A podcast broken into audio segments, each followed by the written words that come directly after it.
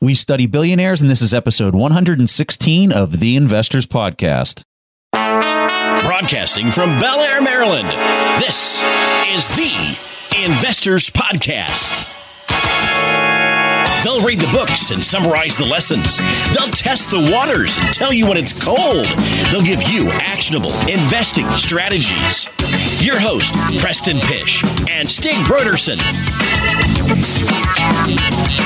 All right, how's everybody doing out there? This is Preston Pish, and I'm your host for the Investors Podcast. And as usual, I'm accompanied by my co-host Stig Brodersen out in Seoul, South Korea. And today we have a guest that I know everybody is going to enjoy listening to because it's the one and only Grant Williams from Real Vision TV.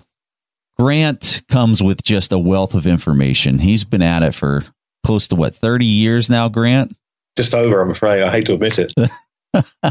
but Grant has worked everywhere in the world. He has worked over in Tokyo. He was actually there for the 1989 colossal collapse I don't know how else you would describe it, Grant, but I'm sure it was pretty insane to experience.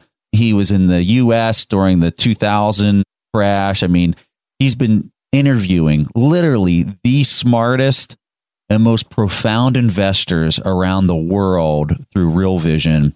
We are just pumped to have you here. It's easy. Just sit in the chair and have every conversation that you have in your life with someone who's smarter than you. It, it works a charm for me. and here we are today. That's perfect. All right. So, Grant, I really want to kind of kick off the show here with just probably the hardest question that I think anyone could ask. And so I want to start off with this idea that Ray Dalio, billionaire Ray Dalio from Bridgewater, has a quote, and he literally came out with this quote just this month. And he said, We think that there's a significant likelihood that we have made the 30 year top in bond prices. So, first, what do you think about that insanely bold claim? And what do you think are some of the key metrics for saying such a thing? Okay, so you want to you want to kick things off with making me disagree with Ray Dalio. Okay, thanks for that. I do disagree with Ray in part. Anyway, I think certainly it looks like that we, we've seen the kind of downward move in bond markets that we haven't seen for such a long time now. It's got a lot of people spooked, and I can completely understand that. At the moment, this, you know, we're in this kind of weird post-Trump euphoria stage. I mean, who could have seen that going in into the election if someone had told you he was going to win? But we had a market, and I've said this a few times to people recently. We had a market. Uh, take equities for example. It went down five percent and up six percent on the same news in 15 hours, and that, that's an inherently unstable market. So I think any of the moves that we see here are not necessarily long-term moves. It's instability. It's it's a sudden reintroduction of volatility into these markets our friend Raoul made a great point about this recently. If you go back to 1994, which was you know, by far the worst year we've had in the bond market, we saw a similar move. We saw a backup in bonds. We saw yields back up, and it looked really ugly. But when you step back and look at it in the, in the trend channel, it didn't actually break that channel. And if you look at that channel now, the 10 year yield could go to 3%, and we could still remain in this secular downtrend. Now, when I said I disagree with Ray in part, I think perhaps we've seen the top in the corporate bond market. I think that's where you might see the stress continue, I think everybody's looking through a recession in the US. The, the, the talk of a recession seems to have gone off the table now. For, for, some reason, I don't understand if people think whatever Trump's going to do, he's going to be able to get it done before the US goes into recession. And I think when that recession happens, and, and let's face it, we're long overdue, I think there's one more big panic to come into bonds. And I think it'll be violent given what we've seen recently. But this time, what I suspect will happen is whereas we've seen this desire on the part of investors to buy sovereign bonds because the central banks have their back, I think this time around, we're going to start to see it become a qualitative issue and people are going to want treasuries. They're not going to want negative yielding French sovereign debt or, or Spanish sovereign debt or Italian sovereign debt. So I think that's just going to increase the desire for treasuries. And who knows, you might even, for the first time in many years, be able to fund that by shorting some of the less solid credits, which would be a, a welcome return, in my opinion. So, look, I understand what Ray's saying. He's a smarter man than I'll ever be, but I, I have to disagree with him in part, particularly on the treasury market. I guess from from my vantage point, the thing that I'm just kind of amazed by, especially on the equity side of the house, is you're having interest rates go up because everyone expects more inflation because of fiscal spending that they think Trump's going to do.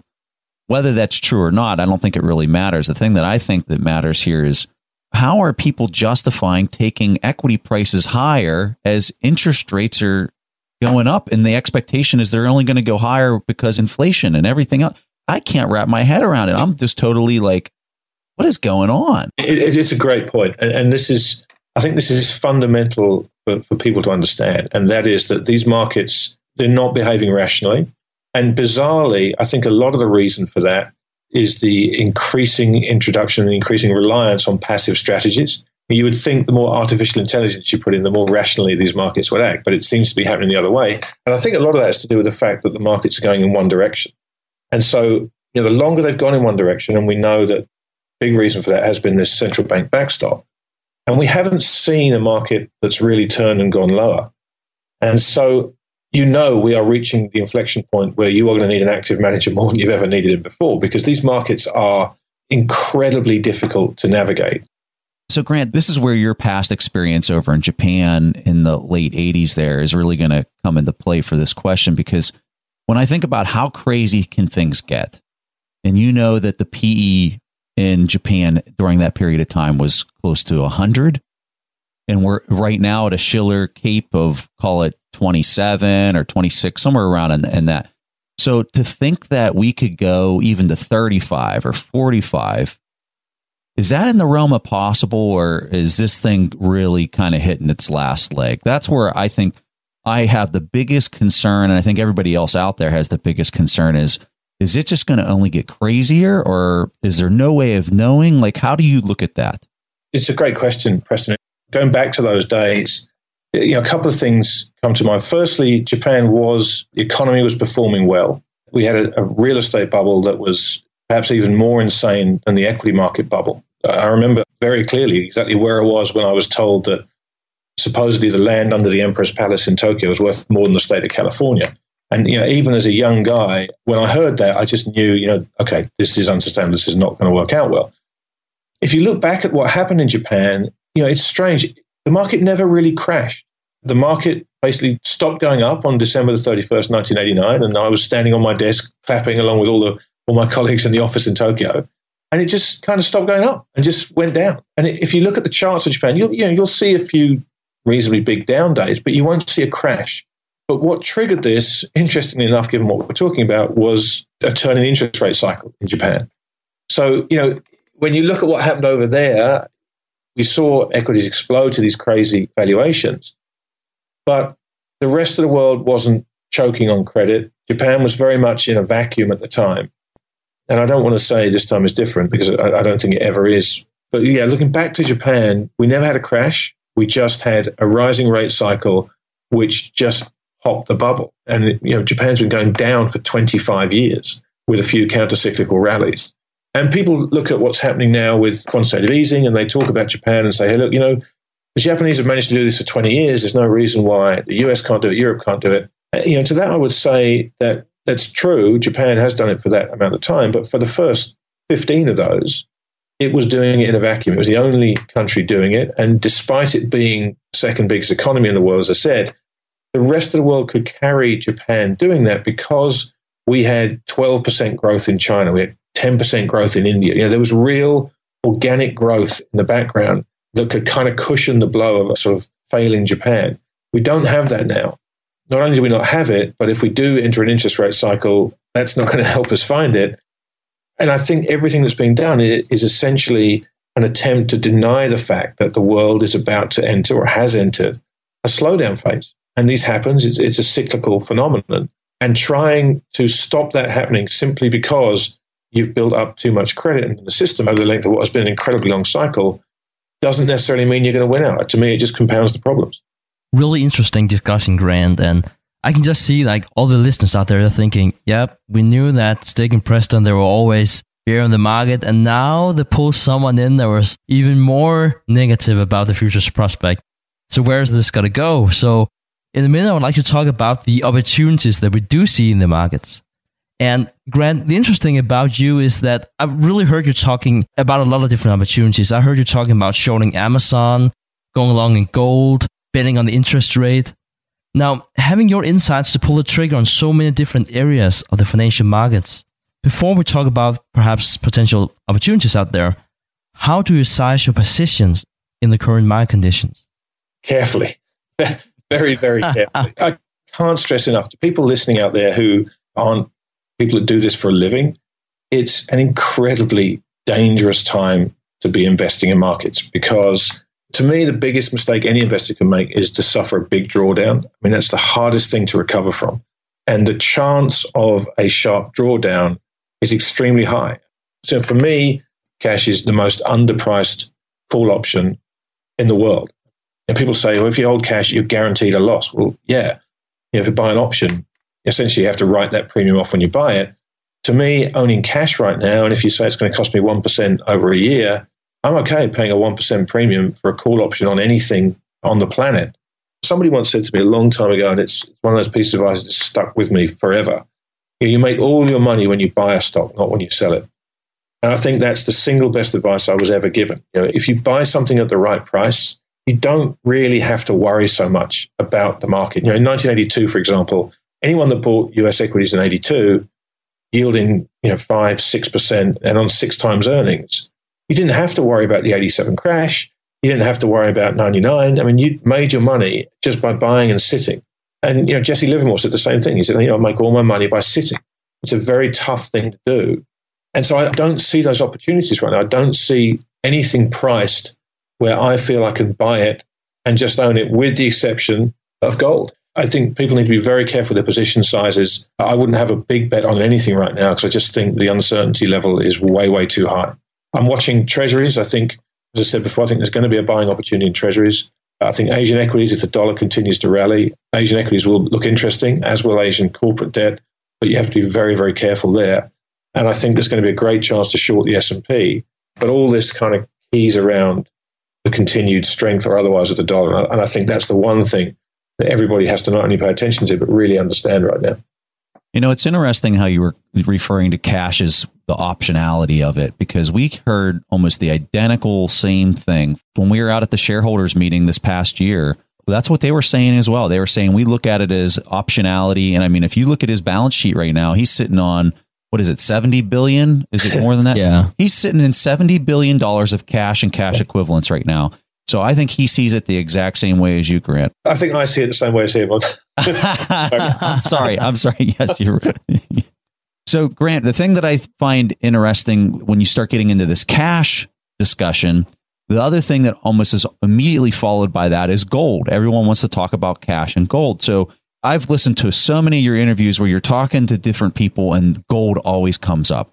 Gold always comes up. Every single person is saying gold is going to be a good play. And I think that I think where sometimes people say gold, they're not referencing their time frame. So they're saying gold is going to be a good investment in a five to 10 year period, maybe not in the next six months.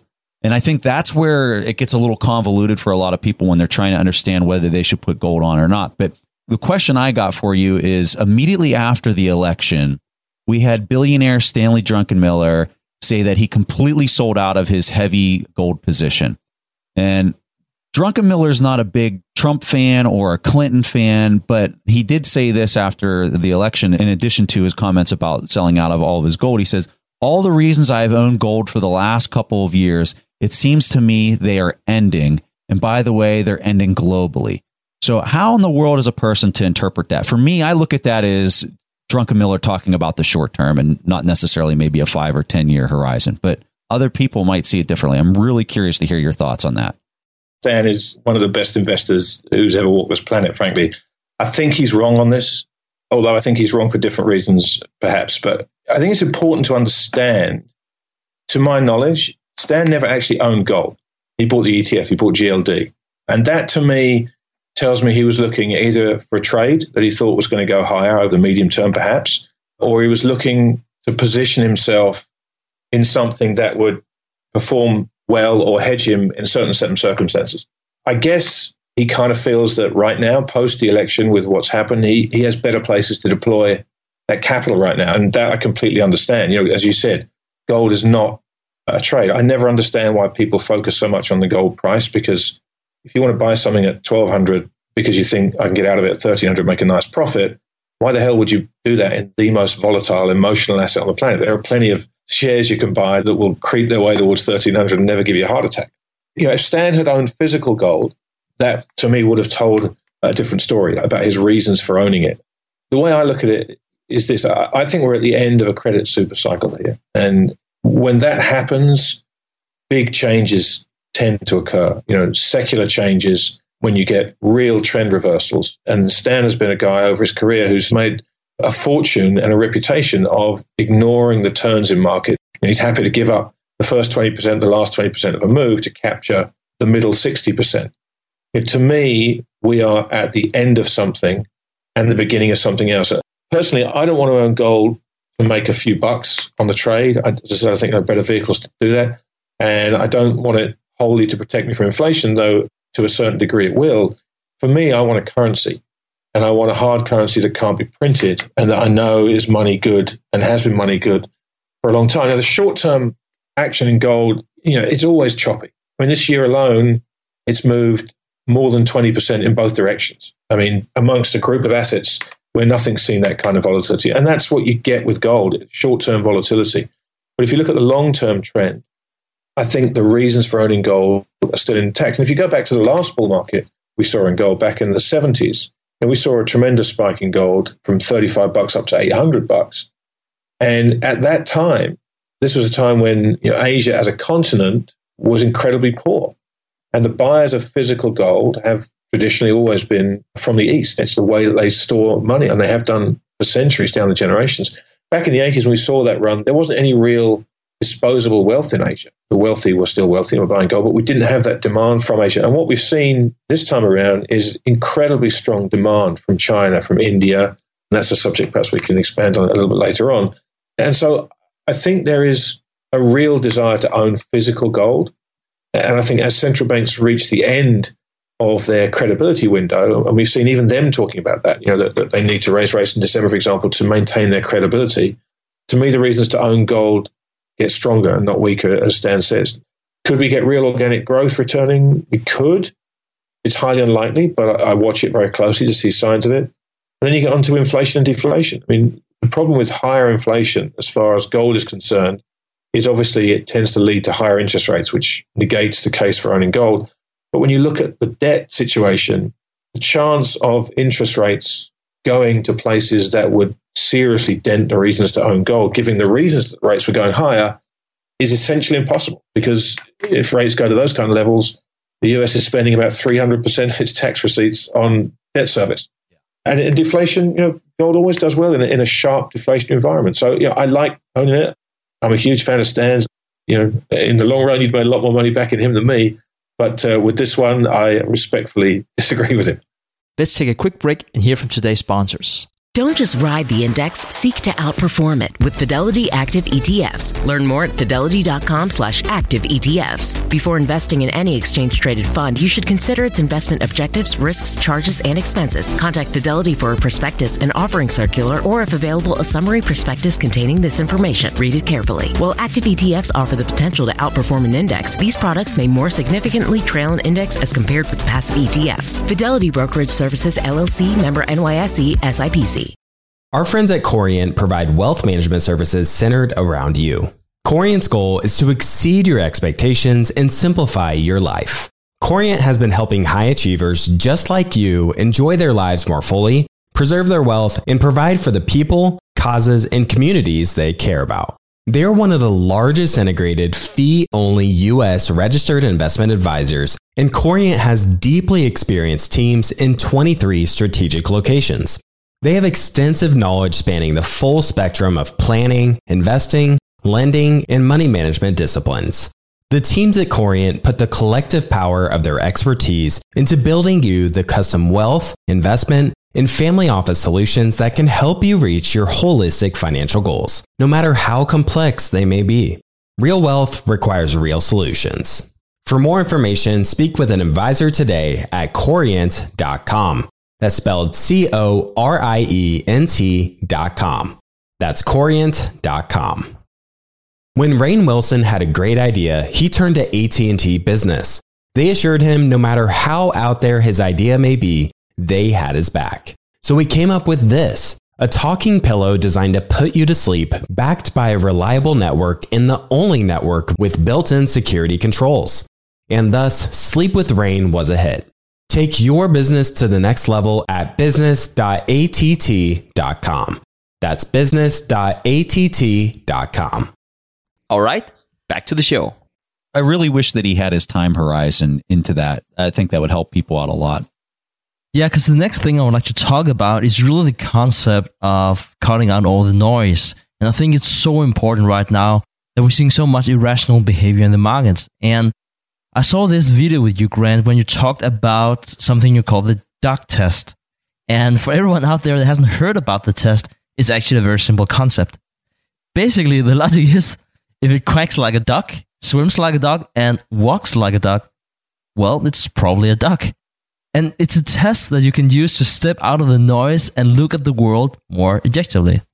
So, Grant, I gotta ask you, looking at the current chaotic market conditions, which macroeconomic situation do you suggest is the most pressing to use the duck test on today and why? I think this belief in a hiking cycle is just crazy. I mean, just step back, ignore everything the Fed says, which really is. I mean, that, that's about as noisy as it gets in these markets, listening to all these guys at various luncheons and you know, symposiums talking at cross purposes. If you strip all that noise out and you look at the practicality of how far rates could rise, it just doesn't work. The math doesn't work. And, and as much as we've watched these guys rewrite laws and change articles and do all these things they've done to first get TARP through and then in Europe get all kinds of stuff through that would never have gone through without any kind of crisis. The one set of laws that these guys are never going to be able to rewrite are the laws of mathematics. And when you have this kind of debt, first of all, you know that deflation is a killer. So you need inflation. You cannot stand rates at 2%, 3%, 4%. Forget it. The long term average is about six. I mean, it's unsustainable. It just, the math doesn't work. So I think if you look at the mathematics of this, yes, the Fed might hike in December. I think they desperately want to, but it's for the wrong reasons. It's because of this credibility issue they have. And so if they get it to 50 basis points, does it make a difference? No, it doesn't. To make a meaningful difference, they have to somehow, without anybody realizing it, get it to two. So they've got a little bit of room. But at 2%, the math just starts to get really sticky. So for me, if you want to strip the noise away from everything, there's nothing noisier than will they, won't they raise rates. If you strip that noise away and look at the numbers, it just doesn't work. And so that to me would be the simplest place, I think, to apply the duck test right now. So, Grant, this is a little bit of a different direction than we normally go. But, you know, when you're talking about these interest rates and how the Fed is just backed into such a corner in any kind of decision making that they can do. And then I look at real estate, particularly here in the US, and how all these housing prices, commercial real estate prices, everything is dependent on these rates staying low for people to, you know, basically protect their net worth. Because I think the majority of people out there, their entire net worth is really how much equity they have in their house for most people. So if these rates would start going in the opposite direction, that's going to have a drastic, I mean, cataclysmic event for the value of these homes that are out there, for all this real estate that's out there. The typical American can't afford to take the bath that they took back in 08, where housing prices went down 40% across the board. I mean, if that happens again, I just think you're going to be in a situation that is much, much worse than anything that we've seen in our lifetimes. Would you agree with that? That you think that the Fed is pushed into such a corner that they're going to break this thing before they allow those rates to start normalizing and going higher? Absolutely. I've been talking about this for a while. I mean, I, I couldn't agree with you more, Preston. If you think about what's happened here, we have not even a recovery, really. I mean, it's been a recovery from what was the second Great Depression, essentially. So it'd be tough to not recover from that. But it's been the most anemic economic recovery in history. And it's been an anemic recovery that has been wholly predicated upon historically low interest rates, I mean, all time low interest rates. And so, you know, if you take those away, absent the real growth that you would have hoped to get by now, and I think the Fed will be forced to into QE4 far before we get rates at any kind of meaningful level. Because, as you said, to your point, they're going to have to do that. They don't have a choice now. And I think the one thing that not just the Fed, but the ECB and the Bank of Japan and you know, all these guys, the one thing they have done over the last eight years, but, but more aggressively over the last sort of three or four, is they have very consciously taken ownership of the outcome. But they own the outcome now. And so if this thing does go down, it's going to go down on their watch, on their shoulders. And so they're all human beings. It's in their vested interest not to be the guy who history books are writing about in 200 years. This was the guy who, who tipped the apple cart over. You know, legacy is important to these people. I, I really think it is. I mean, you don't spend your life building a career and ending up in the public eye without being concerned about your legacy. And, you know, I think the legacy of these guys collectively is really not going to be too good. And, and I think more books will be written about this period than any point since World War II. So, you know, good luck with that. But I think you're absolutely right. They have no choice now but to continue doing what they're doing. And that is reducing interest rates at the first sign of any weakness. Now, if you show me a 4% GDP print in the US, hey, okay, fine. Maybe, maybe there is some room to move rates. I don't see that coming. If you show me a return to double figures in China, okay, maybe there's a chance that it's not happening. And higher rates are only going to kill that.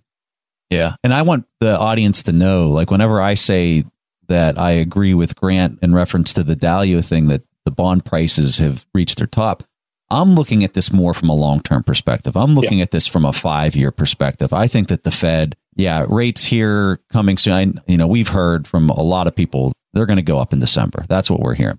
Whether they go up again or the Fed tries to raise them another quarter of a percent moving into 2017, who knows what they're going to do. But I think in the short term, yeah, rates might go up a little bit. But whenever that recession eventually does occur, they have to go back to this zero rate policy. They have to keep these things pressed lower. They have to take the long duration, the 30 year bonds, and they got to start pushing those down if they want to keep this thing afloat. I guess that's more of where I'm coming at it. I'm assuming you're the exact same way. Um, yeah, it's ironic to me when you think about if you go back to 1987 and the crash, which a, a lot of people have forgotten about. I'd only been in the business for a couple of years at that point, and you know I look back and I remember it as a really bad day at the office right? The stock market lost a quarter of its value in a single day, but it fell, it repriced to a clearing price where there were buyers. And we had some volatility around that drop. But if you look at it, it was a one and done. The market did all the work. And you know, when you look at what central bankers are trying to do in we saw this in January, February this year when markets got wobbly. And ironically, that happened just long enough past the 25 basis point hike in December that people forget that they kind of don't associate the two. Uh, and I'm absolutely certain it was very much that, that belief in a tightening cycle. It started there. But as soon as it fell five, six, seven percent, they jumped in. Now we are at all-time highs on the S&P. If we gave up, let's say 20%, it would take us back, what, a couple of years, maybe, maybe three years where we were. Is that the end of the world? No, it's not. In fact, it's a price where you will get real long-term money coming in, looking for equities that are valued for the long term. But they can't allow there to be a stock market crash. And I have had the belief for a long time that the reason this this troubles central bankers so much is that you know the man in the street, whether he be investing his 401k or trading a few stocks or not even looking at the stock market at all, nobody writes a headline on the New York Post that says bond market crashes. That's not a headline. People don't really understand it. But you bet your bottom dollar that if there's a stock market crash, that's the headline in every newspaper. And people that don't even understand investing, don't look at the markets, if they see the headline stock market crash, they panic because that's what you're supposed to do when there's a stock market crash. So I understand the bind they're in, but I think allowing some air out of this by stepping aside and saying, you know, we're not going to jump in to protect the stock market, explicitly saying that, it'd be very interesting to see where the market reprices but I guarantee it will reprice at a level where there are genuine buyers who see value. And the only problem with that, obviously, we don't know where that value is. Is it down 10%? Is it down 20? Is it down 30 or 40%? We don't know. But whatever price it is, it's a real market once again. So, Grant, I was watching an interview with Doug Nolan and yourself, and Doug said something to me that was really fascinating. And he was talking about the typical business cycle that, you know, we're accustomed to the seven to 10 year business cycle and how it's a redistribution of wealth where you know you basically have this rebalancing of money from the people that bought at the top to the people that are buying at the bottom and basically buying up all this equity very cheap whether it's bonds or stocks or whatever but then he said something that i had never heard before and that really kind of made me start thinking. He was saying that something very similar plays out between countries as well. So I'm curious if you can tell our audience a little bit about who Doug is and then also describe this idea that he was talking to you about on Real Vision.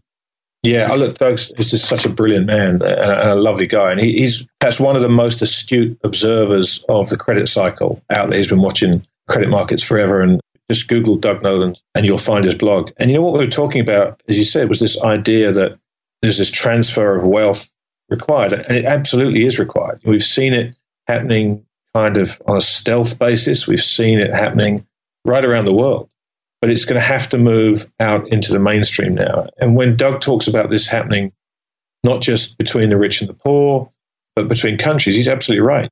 Again, if you go back through history and you look at, there was a study done and they looked at the world's economic center of gravity. And if you go back to sort of, you know, 1000 AD, the center of the world's gravity was in China. That was where all the bulk of the economic activity happened. As you go through time, you see that it's a, beautiful chart and the center of gravity flows from east to west. You know, by 1913, it's on the eastern fringes of Europe. By 1940, it's smack bang in the middle of Europe. And it kind of peaks in 1950, bizarrely enough, over Greenland. But from 1950, that center of economic activity has kind of reversed. So we've had 60 years now of that going in the opposite direction. By the 1980s, it was kind of Finland and moving back over Russia. That's not to say this is the country where the epicenter is, but it gives you a sense. And in 2010, it was kind of in Russia, i.e., way, way further to the east, with forecast that by 2025 it would be basically in Beijing again.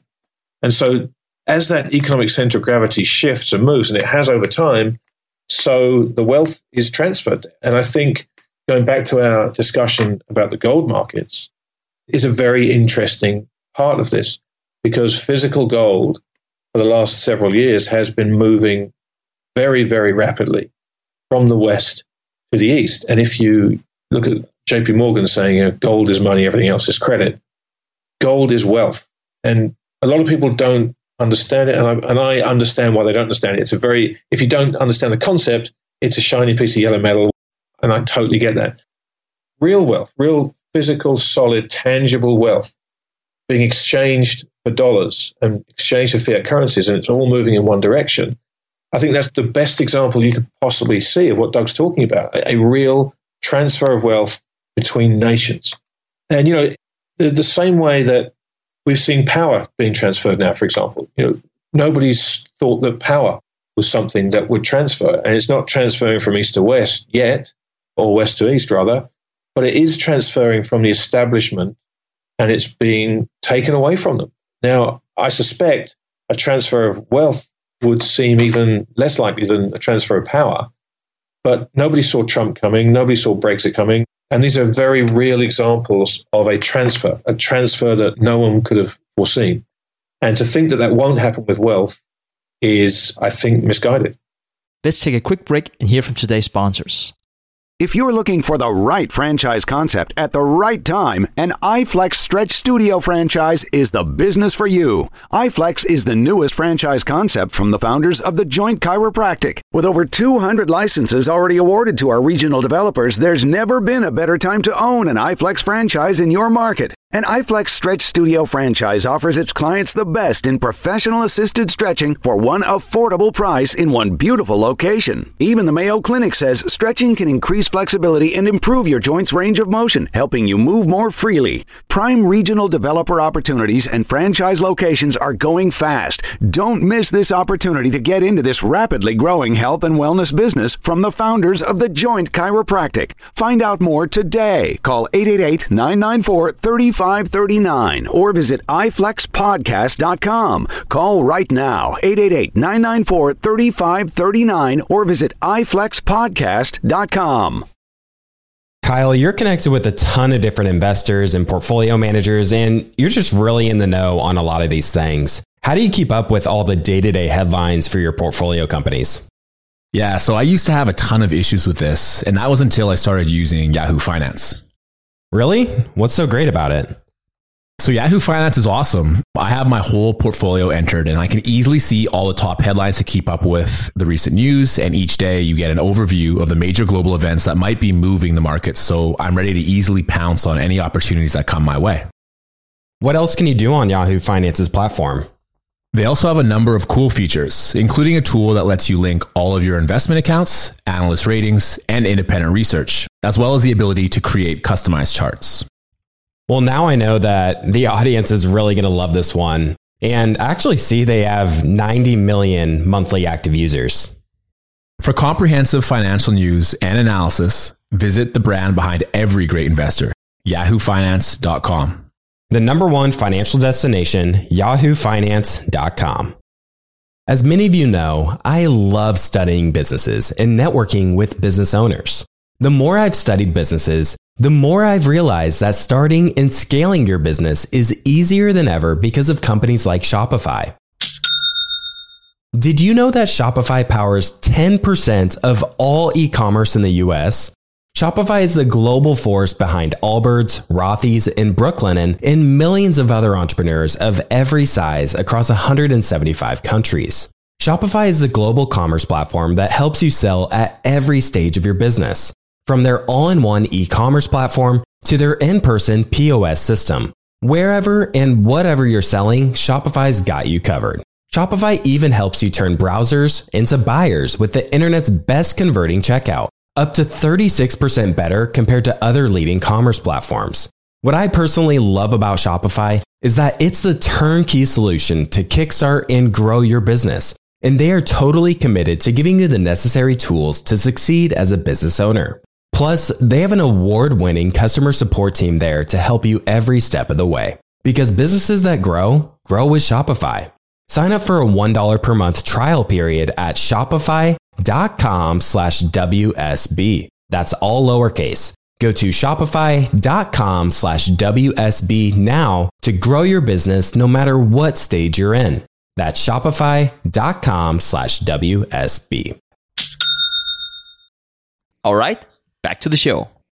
You know, that's one of the things that Dalio is really big on is understanding credit cycles and understanding monetary baseline versus money that is credit in the system and how that influences the way that these markets perform. And you're exactly right. Doug Noland is a master on understanding this difference between how credit cycles work, monetary baseline, all that stuff. So we're going to have a link in the show notes to Doug's site and highly encourage people to go read as much about this stuff as possible because this is what really gives, in my opinion, people just an unbelievable understanding of how this stuff works. Grant, another thing I'm really excited about talking about that now you're on your show, that's gold, and we already talked about it a few times. So I would like to revert to this because we have had the pleasure of interviewing Jim Rickards twice here on the Investors Podcast, and Jim is always fascinating to speak to, and for us, he's one of the leading global currency experts and experts in gold. And I just want to give a quick shout out to the new case for gold. If anyone is thinking, what is Grant talking about with gold and something with China? And I think the very best piece of literature I read about this that was in the new case for gold and where you can actually see what China is doing right now, partly Russia, but mainly China is doing in the physical gold market. It's a very, very interesting discussion. Perhaps we will briefly touch upon some of that because one of the most profound ideas I got from speaking with Jim and reading his books is the idea of a single currency, whether it's effectively backed by SDRs, gold, or perhaps even a combination. So, Grant, I know that you too are skeptic about the current behavior of central banks and governments. So, let me ask you which type of currency, system, or systems would, in your opinion, be optimal for the global economy and why? Wow, a great question. Jim is, as you said, it's a great book. People should read it for sure. And he is the master of this stuff. I mean, it's, I had the pleasure of talking to him too, and it's, it's just fascinating listening to his thoughts on this. What Jim's talking about essentially is a reset. And if you go back through history, resets happen all the time. All the time they happen. And, and we're, in fact, we're long overdue one. But you get this, it's human nature to extrapolate the past into the future. And, and we don't like change until change is forced upon us. And then obviously, when you get these big changes, they cloud your entire way of looking at the world. Anyone that went through the Great Depression, there's a reason those guys saved all their money. They just didn't want to have any credit. You know, there's a reason why the millennials who've grown up on credit don't have any savings. This is human nature.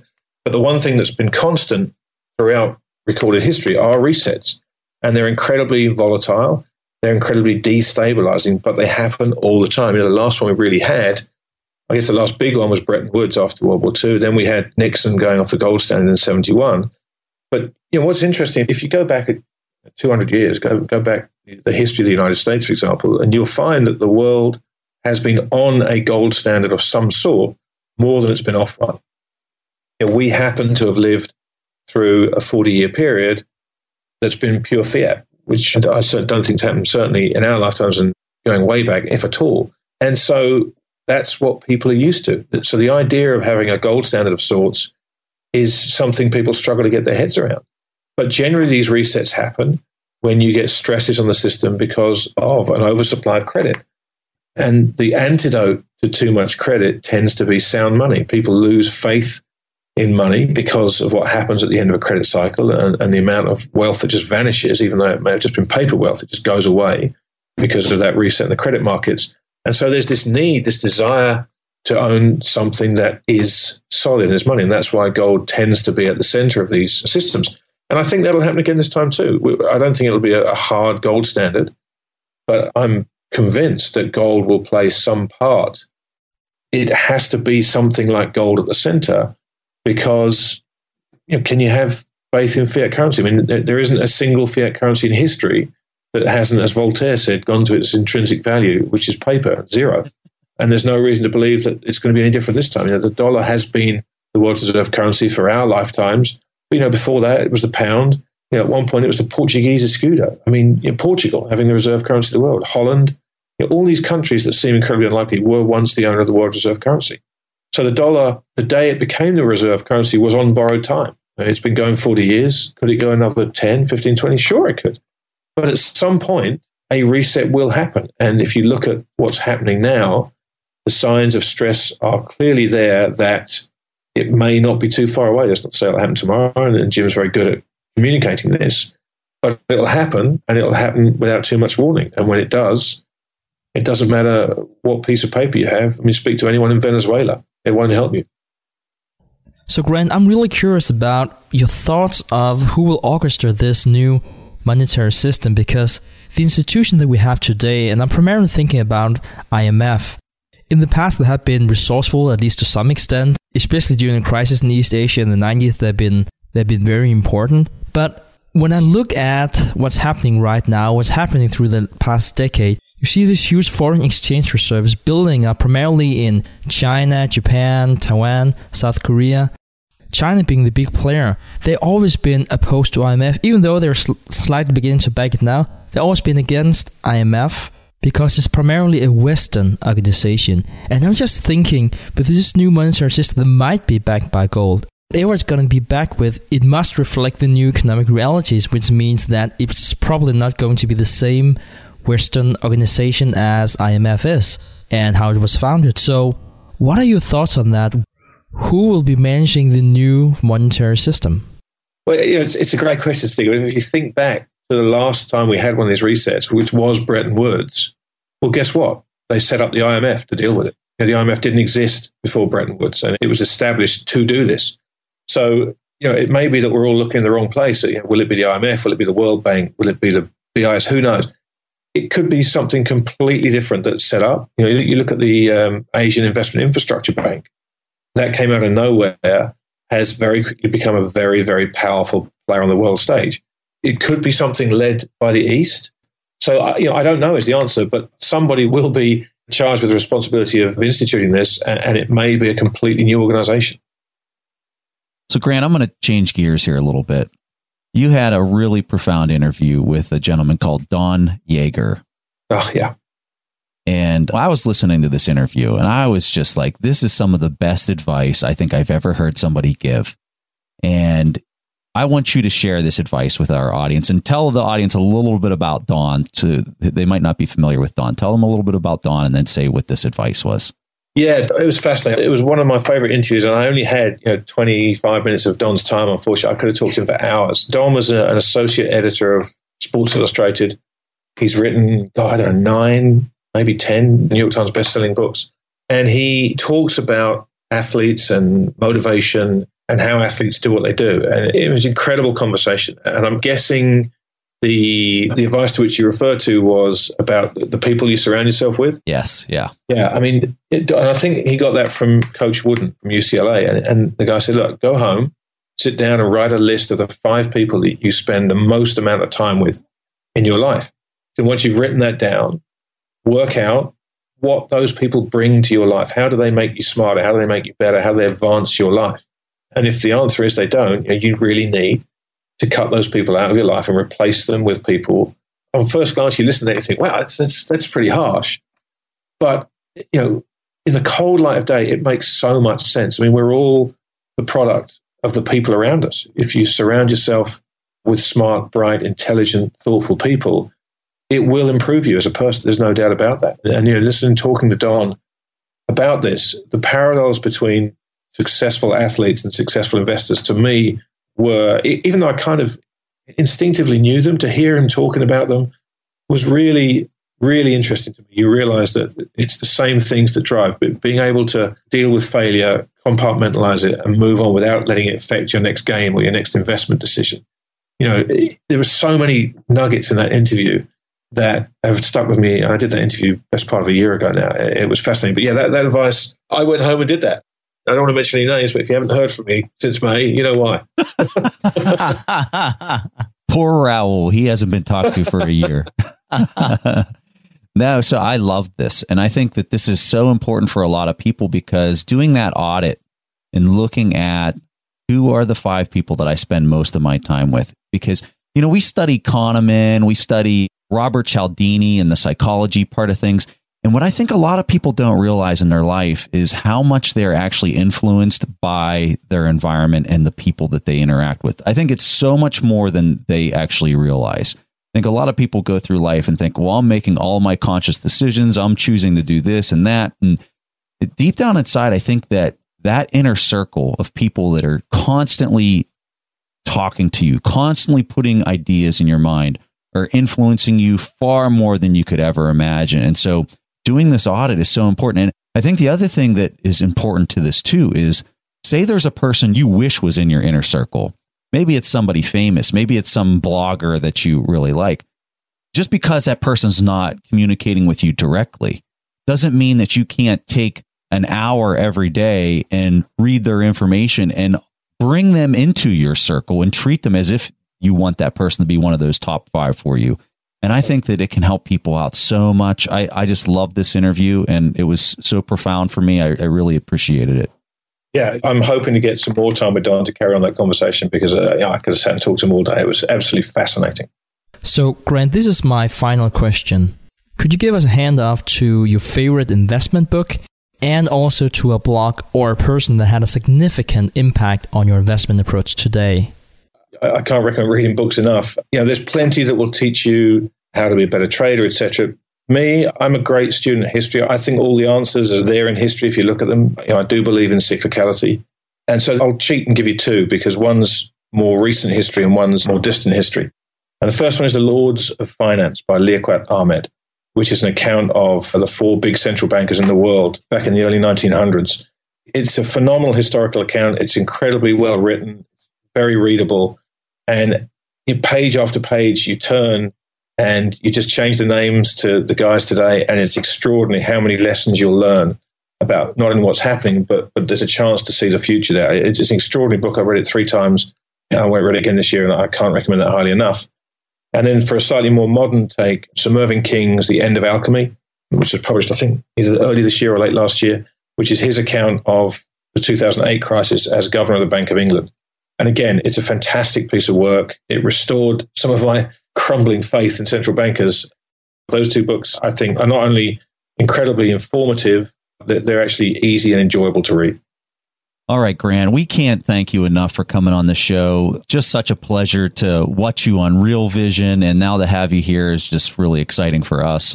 We wanted to throw it off to you to give our audience a handoff. What's going on with Real Vision right now as well? Well, I mean, lots always. It's, it's crazy. We're actually just about to launch our second product, which I think is going to be really interesting. We're trying to reinvent financial research and, and really democratize financial intelligence. You know, what we try to do is bring together uh, a group of incredible thought leaders, you know, guys like Raoul, Jesse Felder, Stephanie Pomboy of Macro Mavens, really give the public access to the kind of financial insight that really has only been available to professionals up to this point. And we've built a platform that we think is going to make people sharper, smarter, and much better investors by just bringing all these financial minds and elite market thinkers to one place. We're going to publish 100 plus investment reports a year from about 30 different financial thought leaders. They're going to have clear, actionable investment advice and cover every asset class. And we, you know, we don't think there's any anything out there quite like this. So we're really excited to launch that in the next couple of weeks. So just so I can kind of understand a little better. So Stephanie Pomboy, who you mentioned, I've watched the interviews that you've had with her. She is yeah. insanely intelligent. Uh, crazy. Absolutely crazy intelligent. And, you know, one of the nicest people you'll ever meet in your life. And so like she would be writing different reports or how would this work? Yeah. So, I mean, Steph publishes something called Macro Mavens, which is one of the best pieces of research out there, in my opinion. She publishes it weekly and it goes to an incredibly high level of institutional investors, hedge funds, you know, some of some of the biggest name money managers in the world read Steph's stuff voraciously. And so she will be on this platform and there'll be pieces of her work for people to read. And it's not six months or a year old, it'll be up to date and current. And alongside Steph, as I said, you know, guys like Jesse Felder and Julian Brigden, who Julian's case, really, again, the top echelon of finance have access to Julian, and we want to bring him to a much wider audience and let people really see some of the guys that, that make a difference at top level investment institution and to, as I said, try and democratize this information. Wow, that sounds fantastic. All right, Grant. Thank you so much for coming on the show. We'll have some links to Grant's things that make you go hmm. We'll have links to uh, Real Vision TV as always people know on our show that we're big fans of Real Vision. But just great to have you here, Grant. So thank you so much for your time. It's been a real pleasure. Thanks so much for having me. Okay, guys, so just before letting you go, I just have a quick announcement. So, we've been talking about the TIP event with the Bank of England, and unfortunately, this had to be postponed due to security issues. So, we're really, really sorry about that, and we hope we can do that another time. We'll still be having an event in London, and I'll be going the 28th of January, so not the 27th, but the 28th of January. It will just be a small event, and it will be probably around 8 or 8.30, so after dinner in inner London. Also remember we have the event in Manila, Philippines, 27 December, and the event in Tokyo, Japan, 27 February. So guys, I hope to see you there. This was all that we have for this week's episode. We'll see each other again next week. Thanks for listening to The Investors Podcast. To listen to more shows or access to the tools discussed on the show, be sure to visit www.theinvestorspodcast.com. Submit your questions or request a guest appearance to The Investors Podcast by going to www.asktheinvestors.com. If your question is answered during the show, you will receive a free autographed copy of the Warren Buffett Accounting Book. This podcast is for entertainment purposes only. This material is copyrighted by the TIP Network and must have written approval before commercial application.